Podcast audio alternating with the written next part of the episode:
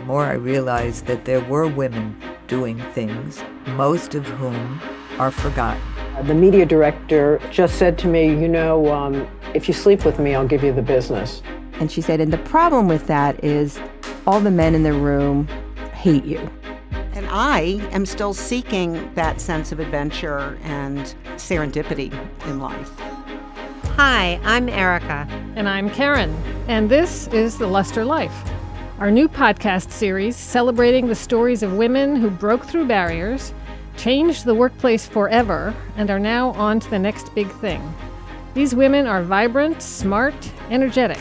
Their collective stories have never been told before. We'll be hearing from women like us who worked until they retired and are now using their success, their wisdom, and experience to shape their post career lives. Each episode will feature a woman talking about what she did and how she did it, what she knows now that she wishes she knew then, how she's thinking about getting older, and what the future looks like for her.